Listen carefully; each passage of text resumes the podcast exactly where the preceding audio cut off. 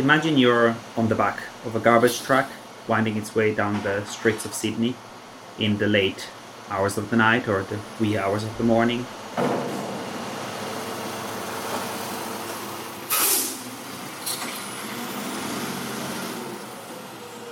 You're tired, you're a bit smelly, you're on a night shift, probably one of many that you've done. And you look out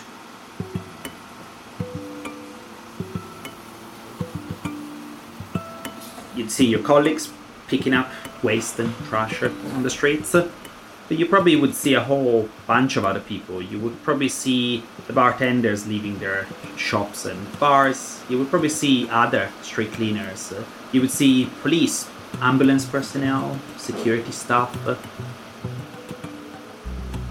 I've been on a few of those garbage trucks in Sydney, Dubai, in Singapore, in London. Luckily, as a pretend night shift worker studying the logistics of waste. And I remember thinking, wow, there's a lot of people working at 3 a.m.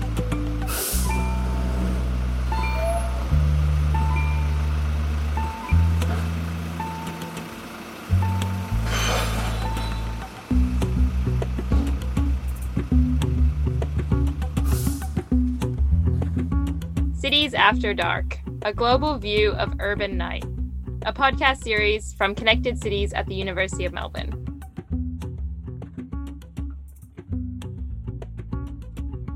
I'm your host, Shelby Bassett. And hi, I'm Michele Acuto. I'm director of Connected Cities.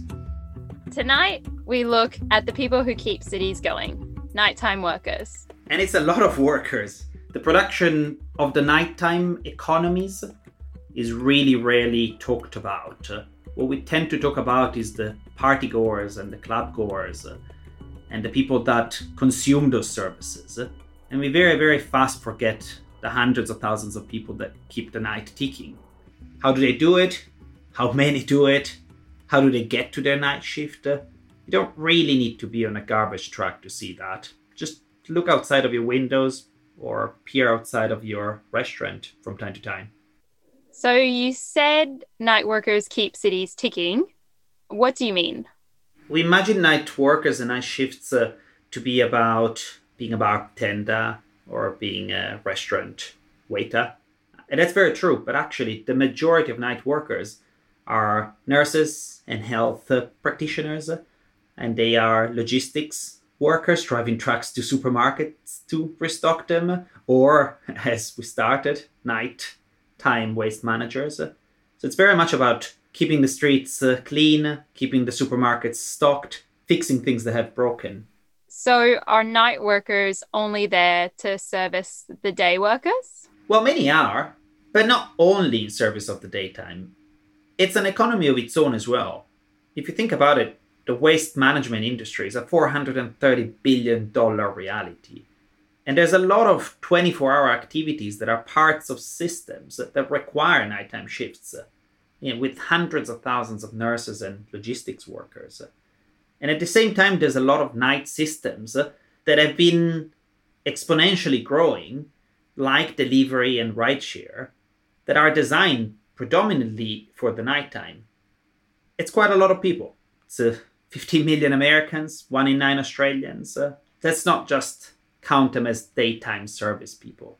If you heard our last episode, you'll remember we talked about how the night is a blind spot in the structure of our 24 hours. Nighttime is often forgotten. This means these people who work at night are inadvertently excluded. Absolutely. And excluded from where it actually matters. There are big issues on how we allow night shift workers to actually do their job there's still too little emphasis in policies and plans and governance of cities and of states. And we actually have a lot of science about this. We know a lot about how night shifts uh, are connected to higher risk of diabetes, cardiovascular diseases, stress, heart disease, even linked to cancer. And these are mostly low paying, precarious jobs, uh, mostly taken up by people that don't come from those places. And this is not just a story of developed countries, but but in fact, also in the global south, where the number of nighttime shift workers increases even further if you account for the informal sector. Yeah, exactly. This particularly affects those who are already marginalized during the day, like migrant workers. Somewhere between 18% to 24% between sectors, you, you have foreign born workers that support this uh, London uh, evening and nighttime economy. And, and that's one of the reasons why migrants matter for the nighttime economy because you would find that night work is mostly done by migrants. I spoke to JC MacQuarrie, a nocturnal anthropologist at the Central European University. The migrants' workers' subjectivities is not simply expressed through discourse, uh, but in the bodily responses to a regime of discipline that seeks to extract as much use from the laboring body as possible, leaving it exhausted and, and, and spent the difference between those whose lives uh, may be fostered and taken care of and, and those disposable bodies who can be left in neglect and death. Uh, in terms of uh, working at night, it's equally important to understand contemporary capitalism points out that laborers are caught up so much in these physical demands of night work, so much so that the forms of solidarities uh, have, have become so fragile and, and secondary to their experience of being used up and spent by the physical labor migrant workers are not only pushed into this precarious work, but also experience diminished sense of, of self-worth, lack of respect and, and fairness, and unfair allocation of resources and lack of self-esteem. And this is magnified by several degrees when, when we talk about night workers. Working at night can lead to different rhythms than those of daytime workers. This can be precarious. Day workers too experience precarity in work poverty, unstable income, and insecure jobs, which is what precarity is often framed as. But precarity of night work is overwhelmingly experienced by migrants because of these three aspects that cannot be disentangled. In terms of the impact and the experiences uh, migrant night workers face, the most important ones are the, the physical dimension, where being up and alert at night is very difficult. And the second aspect is of social nature, they find it very difficult to socialize not only within the family and friends, because the gatherings take place uh, usually at night, but on, on a larger scale, participate in sort of collective activities. So anything that means to collectively organize and defend their rights and improve their working conditions is out of question because they are so spent of that physical labor and sleepless nights. Because of the working conditions, which are very demanding because they work on the opposite rhythms and times to regulate this, they cannot engage with these authorities, say cities authorities, managing, you know, site authorities. And therefore it's, it's, it's difficult for them to progress.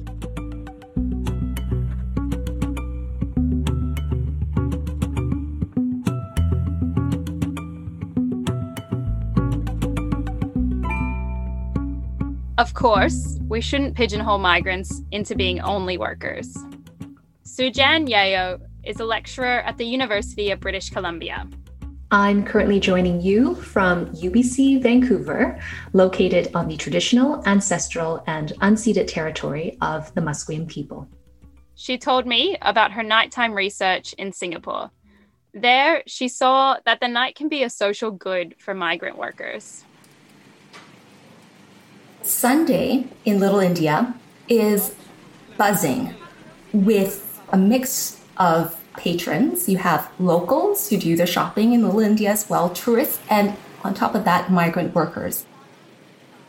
Their embodiment of informal practices might to some be jarring because, again, there are sociocultural norms that dictate what some might deem to be appropriate or inappropriate or acceptable and non acceptable. The informal practices of South Asian male migrant workers in Little India, there's a specificity to it. And that includes activities like sitting on the curbside, socializing in groups, large groups on the curbside, reading newspaper while standing and occupying, blocking perhaps the sidewalk. It includes spontaneous games. Carom, for example, is one popular game that just springs up in the alleyway. So when we recognize that nightscapes like that found in Little India is more than just about economics. There is a social good to it because for South Asian male migrant workers, it is a place to find kinship, a place to find rest and respite away from the work life. And it allows them to develop a routine when in fact their time in Singapore is very transient.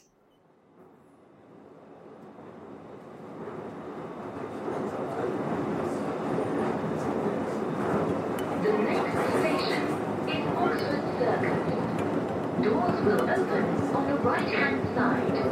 Change for Bakerloo and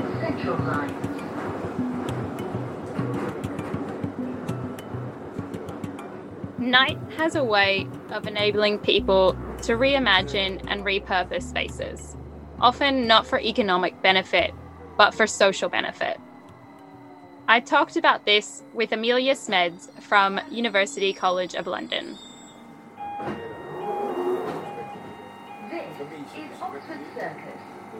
Change here for Bakerloo and Central lines. This is a Victoria Line train to Brixton.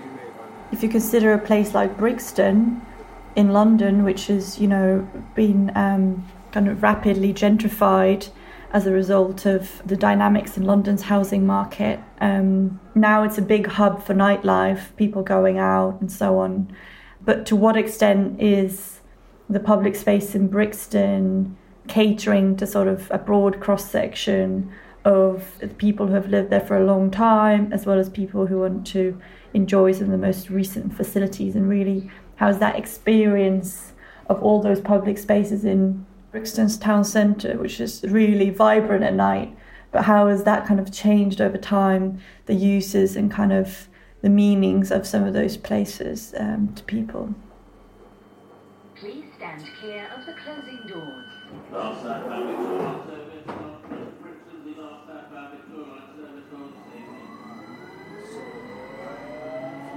I know that spot. That's where I used to take the 432 bus for my commute back in my late research nights in London. And it's pretty packed with workers and migrants leaving the south of the city. And I think it brings up the question of where do the night shift workers go? How do they get to their shift?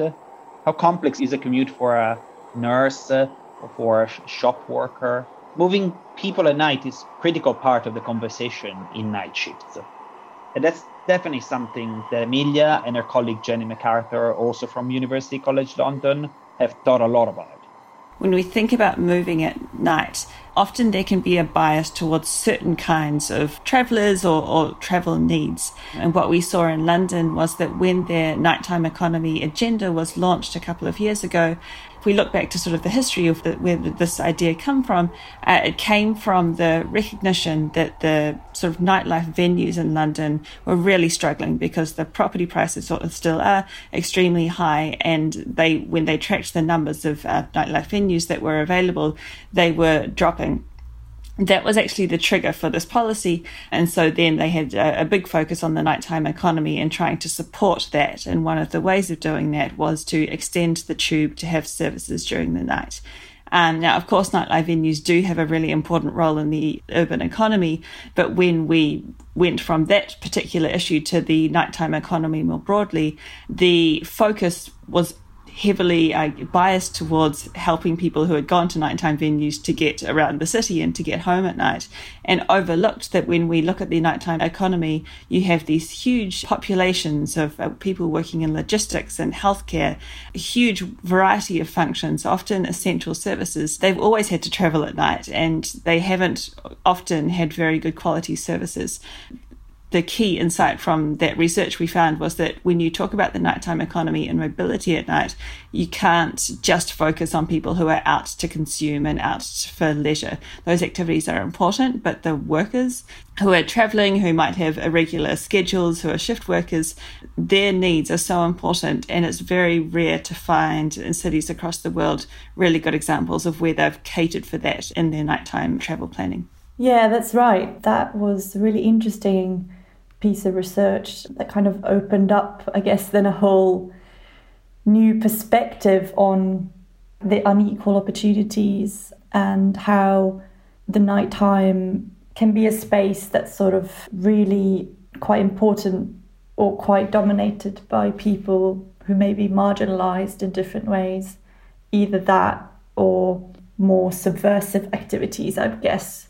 But um, there's a lot of evidence across the board beyond the nighttime workers that we looked at that there's really unequitable opportunities for enjoying nightlife in the case of people of color in kind of uh, accessing safe pedestrian you know well lit sidewalks um, different types of maybe it can even extend to taxi services or whatever different types of services you know for low income people women and, and again going back to, to people of color i mean obviously there's a lot of racial policing of nighttime space issues with some people who work in the nightlife industry like bouncers and things like that.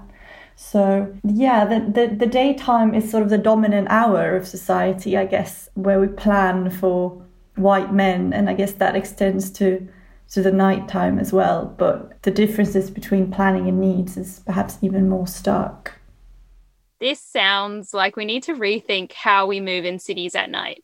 One of the main challenges is that there isn't actually a very good understanding of what people need and their travel patterns and what they're traveling for. So I think there's a real risk of thinking about nighttime transport as just sort of an extension of the daytime and just a matter of having more services. Now, while the services are, are important, I think it, there's a risk that we just try and sort of duplicate daytime transport for the night and not appreciating the slightly more complex needs of people traveling to and from work. Do they have, uh, for example, caring responsibilities? Do they have to do some shopping or something on the way to work or, or or on the way home? Do they have different concerns around safety, um, around the reliability of, of, you know getting to work on time? It's much more complex, and so I think the key challenge um, is just the lack of understanding. A lot more research needs to be done to understand that properly, and the other side of that is that the nighttime activity and mobility for cities is such a key part of making it function. But again, one of the key challenges is that a lot of the infrastructure is just not designed or planned to really cater for that and really appreciate the essential role of those activities at night.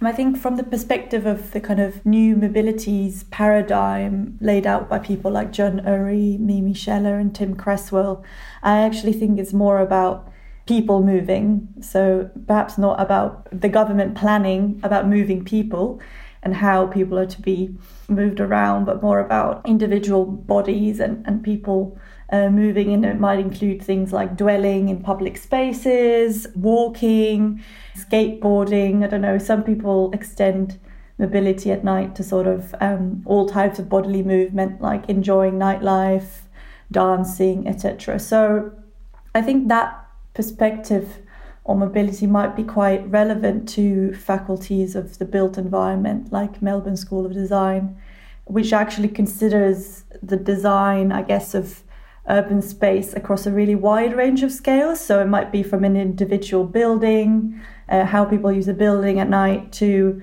public spaces, um, maybe the street, or then kind of urban morphology at a greater scale, things like um, defensible space in the design of housing, for example, which is related to safety and so quite related to the nighttime. So, yeah, I think that broader lens is quite useful. The thinking just in terms of this thing of who moves the furthest, the fastest, the most often, what are the kind of inequalities or differences in how we move at night, how safe do we feel um, those are some good questions to ask to start unpacking the politics of that.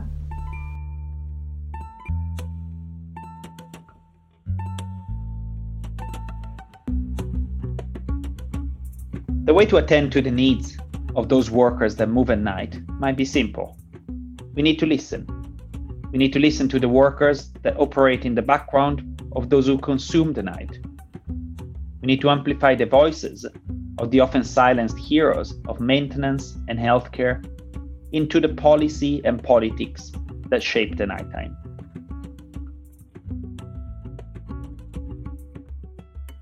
This has been a really valuable conversation. We've spent this episode talking about workers, but a really important part about working is also equity and access. And that's something that we'll be covering in our next episode, The Right to the Night. A big thank you to Julius-Cezar MacQuarrie, Emilia Smeds, Jenny McArthur, Sujan Yeo, and of course my wonderful co-host Shelby Bassett. You can find more information about the work of our lab and the researchers in this podcast in our show notes. And you can join the conversation on Twitter using hashtag Cities After Dark. Connected Cities acknowledges the Indigenous peoples of the lands upon which we work and meet to create this podcast. For us at University of Melbourne, we pay our respects to the Wurundjeri people of the Kulin Nation. Wherever in the world you're listening to this, we invite you to pause and consider the traditional owners of the land upon which you stand.